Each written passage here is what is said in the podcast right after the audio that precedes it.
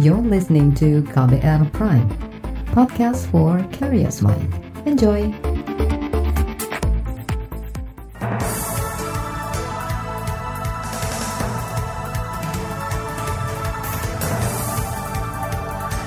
Selamat pagi saudara, kembali kami menyapa Anda dengan sejumlah informasi di Buletin Pagi. Saya Eka Juli. Dan saya Sindu Darmawan. Kami telah menyiapkan sejumlah informasi terkini, di antaranya pasien positif COVID-19 di Indonesia melonjak menjadi 27 orang. BPJS Kesehatan akan kembalikan selisih kenaikan iuran peserta. Gempa di Sukabumi rusak sejumlah rumah. Inilah Buletin Pagi selengkapnya.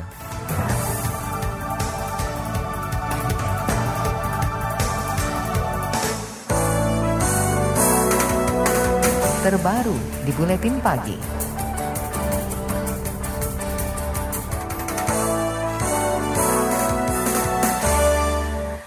Jumlah pasien positif COVID-19 di Indonesia saat ini bertambah menjadi 27 orang. Sebelumnya, pasien positif virus corona berjumlah 19 orang. Juru bicara pemerintah untuk penanganan COVID-19, Ahmad Yuryanto, mengatakan, 5 dari 8 kasus baru merupakan kasus di luar klaster yang sudah ada. Mereka memiliki rekam perjalanan ke luar negeri, sedangkan untuk pasien kasus 20 dan 21 merupakan paparan dari kasus 01 klaster Jakarta. Sementara kasus ke-27 masih belum diketahui rekam kontak penularannya. Pasien dengan nomor kode 23, perempuan 73 tahun, imported case. Kondisinya saat ini sedang menggunakan ventilator karena faktor komorbid cukup banyak. Juru bicara pemerintah untuk penanganan COVID-19 Ahmad Yuryanto juga menyebut ada dua pasien yang sebelumnya positif COVID-19 kini berstatus negatif. Kedua pasien itu adalah kasus 06 dan 14. Kasus 06 merupakan anak buah kapal Diamond Princess. Sedangkan kasus 14 adalah laki-laki berusia antara 50 hingga 55 tahun yang tertular COVID-19 di luar negeri. Meski berstatus negatif, kedua pasien masih harus tetap diisolasi hingga dua hari ke depan, sekaligus menunggu hasil pemeriksaan laboratorium. Jika hasilnya tetap negatif COVID-19, mereka diperbolehkan pulang. Pemerintah tidak memberikan pengobatan khusus terhadap pasien positif COVID-19, termasuk kepada dua pasien positif yang sementara ini sudah dinyatakan kembali negatif upaya penyembuhan pasien COVID-19 dilakukan dengan meningkatkan daya tahan tubuh mereka, sedangkan obat-obatan yang diberikan hanya merupakan bagian dari penyembuhan gejala klinis yang dialami. Itu lantaran hingga kini obat khusus untuk COVID-19 masih belum ditemukan. Kesembuhan pasien positif COVID-19 ditentukan imunitas masing-masing. Karena itulah sampai saat ini tim dokter hanya memberikan obat-obatan pendukung untuk meningkatkan daya tahan tubuh pasien. Otoritas Bandara Soekarno-Hatta memperketat pemeriksaan penumpang kedatangan internasional untuk mencegah meluasnya penyebaran COVID-19. Kepala Kesehatan Pelabuhan Bandara Soekarno-Hatta, Anas Ma'ruf, mengatakan, penumpang internasional tidak hanya diperiksa kesehatannya, tapi juga akan diberi kartu kewaspadaan kesehatan. Dari awal, kantor kesehatan Pelabuhan Soekarno-Hatta sebagai pemegang otoritas kekarantinaan kesehatan sudah ketat dari awal ya sejak coronavirus ini berkembang eh, di dunia. Jadi bahkan tanggal 10 Januari saja kantor kesehatan Pelabuhan Sukarnata sudah membagikan kartu waspada kesehatan terhadap penumpang dari China. Pada waktu itu belum ada keputusan bahwa coronavirus sebagai public health emergency of international concern. Kepala Kesehatan Pelabuhan Bandara Soekarno-Hatta, Anas Ma'ruf juga menjelaskan, pada Januari lalu, Organisasi Kesehatan Dunia atau WHO merekomendasikan sejumlah langkah. Antara lain, meminta tim kesehatan naik ke pesawat yang baru mendarat untuk memberi kartu kewaspadaan kesehatan kepada para penumpang. Kartu itu berisi penyuluhan tentang COVID-19, berikut resiko penyebaran dan langkah antisipasinya. Saudara pemerintah diminta meningkatkan kesiapsiagaan dan kecepatan dalam memproses, maksud kami, merespons perkembangan virus corona. Ini disampaikan anggota Komisi Kesehatan DPR Mufida Kurniasi menyikapi bertambahnya jumlah pasien positif corona di tanah air. Menurutnya, bertambahnya jumlah pasien perlu disikapi serius pemerintah dengan aksi nyata serta langkah taktis dan teknis. Selain itu, kata dia, Indonesia sudah memiliki aturan yang bisa digunakan Kementerian Kesehatan untuk memitigasi protokol penanganan COVID-19. Aturan yang ia maksud salah satunya adalah undang-undang tentang kekarantinaan kesehatan. Namun menurutnya, yang kerap jadi kendala adalah pelaksanaan aturan itu di lapangan. Sementara itu, Kementerian Keuangan masih menghitung ulang secara akurat stimulus ekonomi yang bakal diberikan untuk menyikapi dampak ekonomi akibat virus corona. Penghitungan ulang itu dilakukan karena sampai saat ini belum ada kepastian wabah COVID-19 mereda. Staf khusus Menteri Keuangan Masyita Kristalin menjelaskan, stimulus ekonomi yang digulurkan sangat dipengaruhi perkembangan epidemi COVID-19. Sementara ini karena isu corona juga di dunia udah termultiplikasi, pemerintah itu secara bersama-sama melihat ulang direkalibrasi lah kebijakannya. Jadi kita lihat kasus COVID, kalau kita dengar kan Itali yang tadinya lockdown hanya di beberapa lokasi, sekarang udah lockdown satu negara. Jadi isu COVID-nya terus berkembang. Kemudian bahwa kita juga mendengar bahwa isu yang terkena corona di Indonesia itu kan juga jumlahnya bertambah. Meskipun alhamdulillah so far bertambahnya nggak seperti kasus Itali ya yang gede-gede itu kan. Staf khusus Menteri Keuangan Masyita Kristalin juga mencontohkan Kementerian Keuangan sedang mendalami kebijakan insentif fiskal, termasuk insentif pajak yang diberikan dalam upaya menghadapi dampak wabah COVID-19. Ia juga menegaskan belum ada keputusan final mengenai rinciannya. Kata dia, Kementerian Keuangan bekerja berdasarkan beberapa skenario perkembangan COVID-19, mulai dari percepatan pemulihan hingga kepanikan global. BPJS Kesehatan akan kembalikan selisih kenaikan iuran peserta. Informasinya usai jeda, tetaplah bersama kami di Buletin Pagi KBR. You're listening to KBR Pride, podcast for curious mind. Enjoy!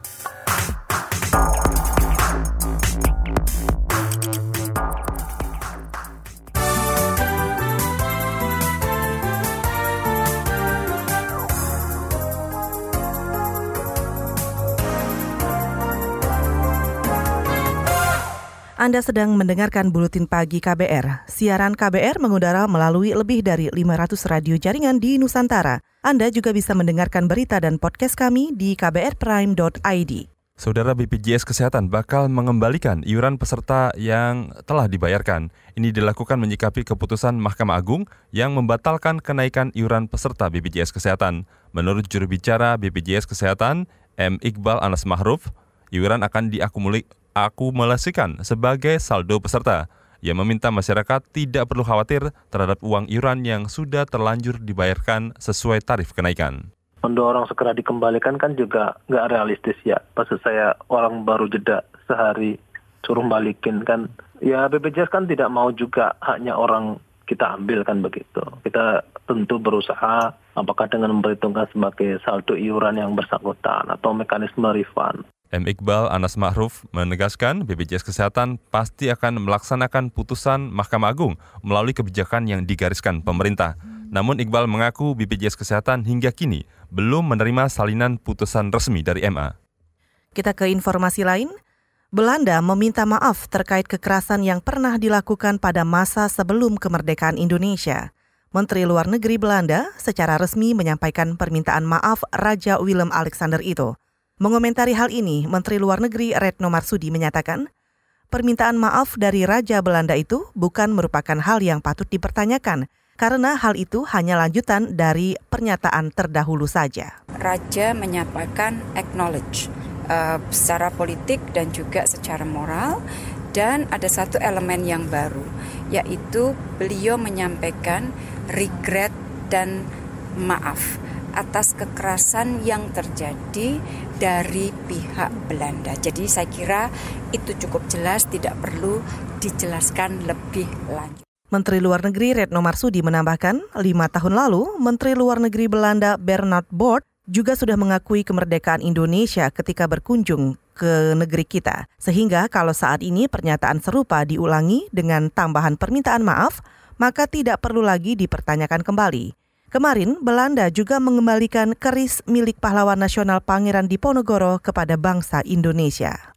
Kita ke soal lain, saudara kawasan Puncak Bogor, Jawa Barat bakal diaudit oleh Kementerian Agraria dan Tata Ruang untuk mengatasi persoalan banjir di Jakarta. Dirjen Pengendalian Pemanfaatan Ruang dan Penguasaan Tanah, Budi Situmorang mengatakan pemerintah akan menegakkan hukum kalau ada bangunan yang melanggar hak atas tanah. Itu mulai dari Katulampa ke atas. Ya, jadi itu di situ kalau kita lihat semua daerah hulu ini kan daerah daerah resapan air harusnya. Tetapi di sana sekaligus juga villa-villa. Tata ruangnya Pak Uki katakan 20% koefisien dasar bangunan. Tapi kan nyatanya di sana banyak yang lebih. Nah, di situ kita diperintahkan oleh tata ruang supaya kita melakukan penegakan hukum. Jadi dari sana sebenarnya villa-villa tersebut memang sebagian sudah ada hak atas tanahnya, tapi juga sebagian juga belum punya hak atas tanah. Dirjen Pengendalian Pemanfaatan Ruang dan Penguasaan Tanah Budi Situmorang mengatakan perlu ada pengawasan pemanfaatan ruang dan pembangunan dari hulu ke hilir. Menurutnya, hal ini untuk memastikan pentingnya daerah resapan air. Kita ke informasi ekonomi. Pertamina belum memutuskan untuk menurunkan harga bahan bakar minyak di dalam negeri. Meski saat ini harga minyak dunia anjlok akibat perang harga antara Rusia dan Arab Saudi. Juru bicara Pertamina, Fajriah Usman mengatakan pihaknya masih akan memantau pergerakan harga minyak dunia untuk menentukan diturunkan atau tidaknya harga BBM di dalam negeri.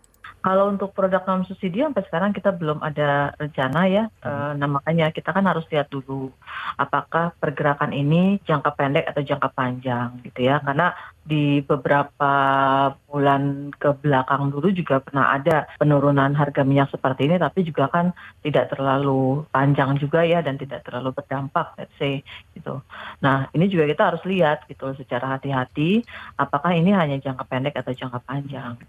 Juru bicara Pertamina Fajriah Usman juga menambahkan penurunan harga BBM non-subsidi tidak berpatokan pada harga minyak mentah, tapi melalui aturan dari Kementerian Energi Sumber Daya Mineral atau ESDM. Sedangkan untuk harga BBM bersubsidi, Pertamina juga masih menunggu keputusan dari Kementerian ESDM sebagai empunya kewenangan dalam menentukan harga.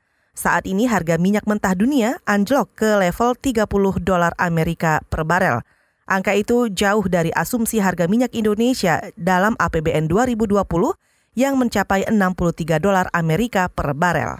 Kita beralih ke berita olahraga. Saudara Badan Sepak Bola Dunia FIFA membatalkan rencana kunjungan ke Indonesia. Rencana, rencananya FIFA akan berkunjung untuk meninjau 11 venue stadion tempat gelaran Piala Dunia U20. Pembatalan dilakukan karena wabah COVID-19 yang terjadi di 115 negara termasuk Indonesia. Pembatalan itu disampaikan Ketua Umum PSSI M. Iriawan. Iriawan menjelaskan, FIFA sebelumnya akan berkunjung kemarin dan hari ini. Meski begitu, PSSI akan tetap mengirim berkas 11 stadion dalam tempo tujuh hari ke depan berdasarkan skema yang diinginkan FIFA. Irawan memperkirakan FIFA akan menjadwal ulang kunjungan ke Indonesia pada 20 hingga 22 Maret mendatang. Nantinya, dari 11 venue yang disodorkan, FIFA akan memilih enam stadion untuk venue Piala Dunia U20. Saudara, liputan khas KBR soal tragedi Paniai, Papua kami hadirkan sesaat lagi, tetaplah di Buletin Pagi. You're listening to KBR Pride, podcast for curious mind. Enjoy!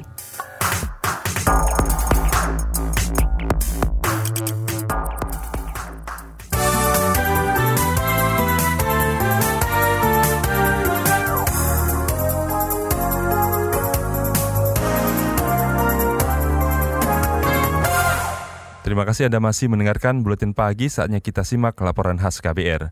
Saudara Komnas HAM menetapkan tragedi Paniai, Papua sebagai pelanggaran HAM berat. Artinya, kasus ini menjadi kasus HAM berat pertama di era pemerintahan Presiden Joko Widodo. Namun lingkaran Istana Kepresidenan berupaya menyangkalnya.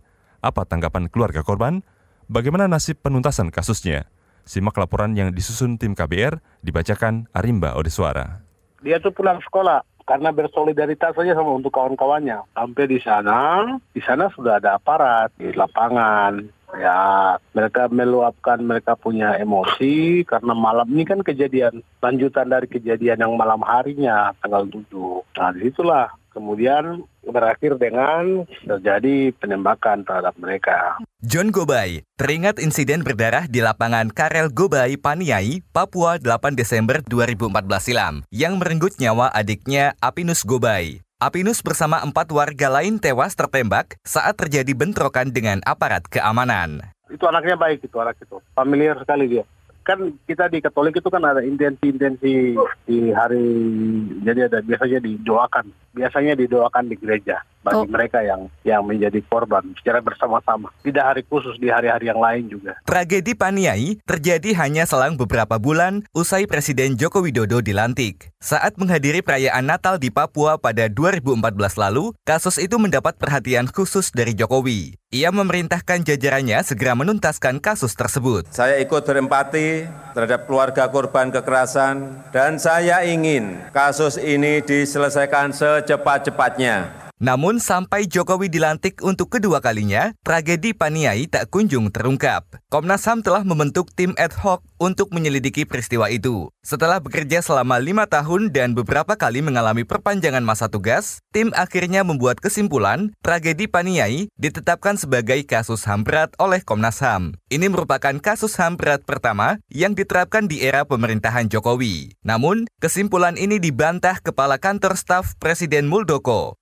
Menurutnya, kasus Paniai tidak memenuhi unsur-unsur pelanggaran HAM berat. Muldoko menjabat Panglima TNI saat tragedi Paniai terjadi. Uh, perlu dilihat lah yang benar. Ya, paniai itu sebuah kejadian yang tiba-tiba. Baru dilihat dengan baik itu. Karena tidak ada kejadian yang terstruktur, sistematis, nggak ada. Tidak ada perintah dari atas, tidak ada. Tidak ada kebijakan yang melakukan hal seperti itu, tidak ada. Komisioner Komnas HAM, Khairul Anam, mengkritik pernyataan Muldoko karena syarat muatan politik. Sikap tersebut bisa dinilai bentuk intervensi pemerintah terhadap proses penegakan hukum. Khairul menegaskan, Komnas HAM berwenang menetapkan kasus perkara masuk pelanggaran HAM berat atau tidak. Kewenangan itu termuat dalam Undang-Undang tentang Pengadilan HAM. Kalau tiba-tiba misalkan ada seorang pejabat ngomong bahwa ini bukan pelanggaran HAM yang berat, itu punya dua dimensi. Dimensi pertama adalah menjadikan penegak hukum di luar Komnas HAM di bawah tekanan. Dan itu buruk dalam konteks negara hukum. Yang kedua, itu akan menambah respon yang negatif, mencurigai, oh ini ada intervensi dan sebagainya. E, menurut kami, karena ini e, e, penegakan hukum, selesaikanlah dengan penegakan hukum, nggak boleh dengan statement-statement yang lain. Komnas HAM telah menyerahkan berkas kasus Paniai ke Kejaksaan Agung pada 11 Februari 2020 untuk dilanjutkan ke tahap penyidikan. Namun, kasus ini berpeluang bernasib sama dengan kasus-kasus HAM berat lain, yakni bolak-balik berkas antara Komnas dan Kejaksaan. Menurut Jaksa Agung Muda Pidana Khusus Ali Mukartono, berkas penyelidikan kasus Paniai belum memenuhi syarat formil maupun material. Hasil mempelajari segera, segera uh, kan saya sudah sampaikan bahwa itu masih ada kekurangan formil material. Nah, kekurangan formil material ini sekarang tim sedang menyusun. Nah, nanti kalau itu ya segera dikembalikan untuk segera dipenuhi seperti biasanya. LSM HAM Kontras mendesak pemerintah tak turut campur dalam proses hukum kasus HAM berat Paniai. Kepala Divisi Pembelaan HAM Kontras, Arif Nur Fikri, curiga pernyataan Muldoko untuk membentuk opini publik bahwa era Jokowi bebas kasus HAM berat. Jangan sampai pernyataan dia cuman untuk uh, karena kan kalau sebelumnya kan uh, waktu Pak Mahfud ya bilang bahwa di eranya Jokowi tidak ada pelanggaran HAM berat dan segala macam. Maksud saya jangan jangan sampai ini cuman pencitraan uh, atau membangun op opini publik bahwa di era pemerintahan Jokowi tidak ada pelanggaran HAM berat. Arif mendesak dilakukannya gelar perkara publik untuk kasus Paniai maupun kasus-kasus HAM berat masa lalu. Gelar perkara bisa membuat terang benderang apa saja penyebab mandeknya proses hukum selama Ya, ini. Saya bilang balik lagi kalau memang pemerintah konsisten terhadap isu kasus pelanggaran HAM berat masa lalu maupun di kasus Paniai gitu kan. Ya mungkin ini ranah hukum lah gitu kan. Nggak ada salahnya proses gelar perkara itu juga bisa melibatkan publik. Publik dalam artian teman-teman pendamping yang memang melakukan proses advokasi terhadap isu-isu kasus masa lalu. Untuk melihat sebenarnya kelemahannya itu ada di mana. Apakah ada di Komnas HAM ataukah jangan-jangan tadi ada di Kejaksaan. Bagi keluarga korban seperti John Gobay, kasus Paniai layak masuk kategori pelanggaran HAM berat. Ia tetap menuntut pelaku penembakan adiknya diseret ke pengadilan. Bagi kami kasus itu harus tiba di pengadilan agar ada efek jerah bagi pelaku-pelaku orang-orang yang berpotensi menjadi pelaku pelanggar HAM, pelanggar HAM. Dan justru dengan dapat didorong sampai ke pengadilan, itu justru akan memperbaiki citra negara di mata publik baik di nasional maupun di internasional. Demikian laporan yang disusun tim KBR, saya Arimba Odeswara. Selanjutnya kami hadirkan informasi mancanegara dan daerah. Tetaplah di Buletin Pagi. You're listening to KBR Pride, podcast for curious mind. Enjoy!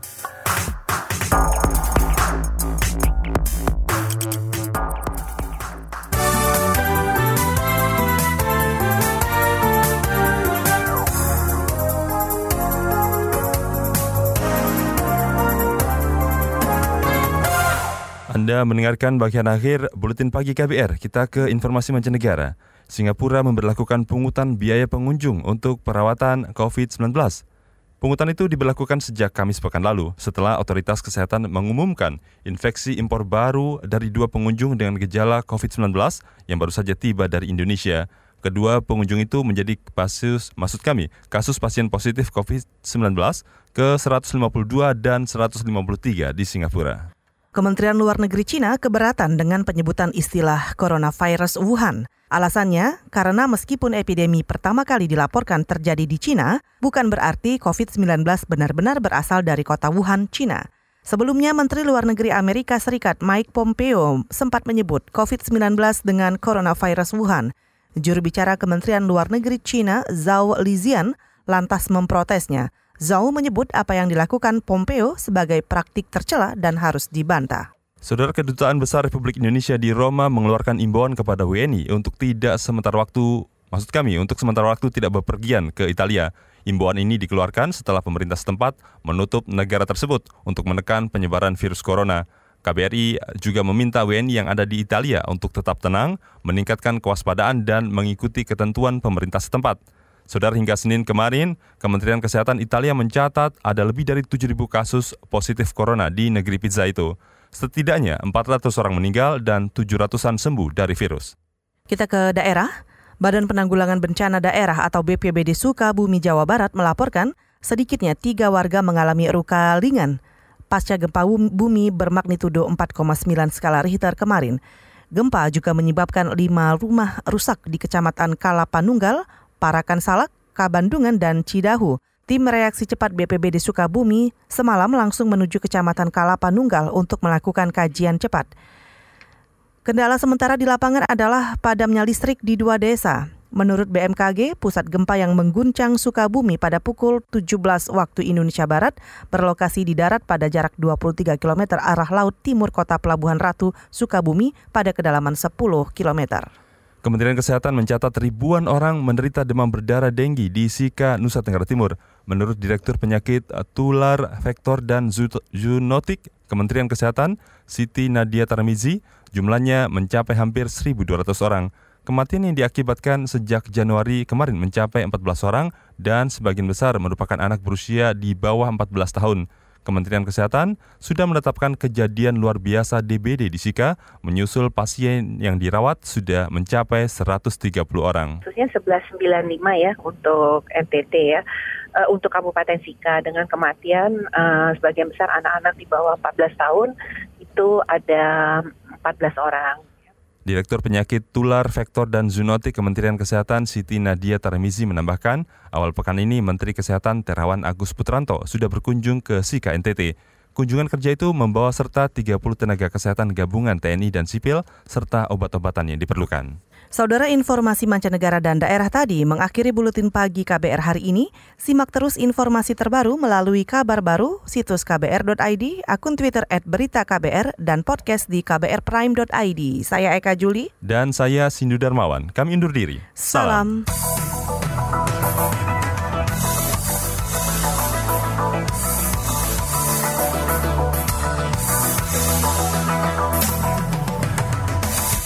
KBR Prime, cara asik mendengar berita. KBR Prime, podcast for curious mind.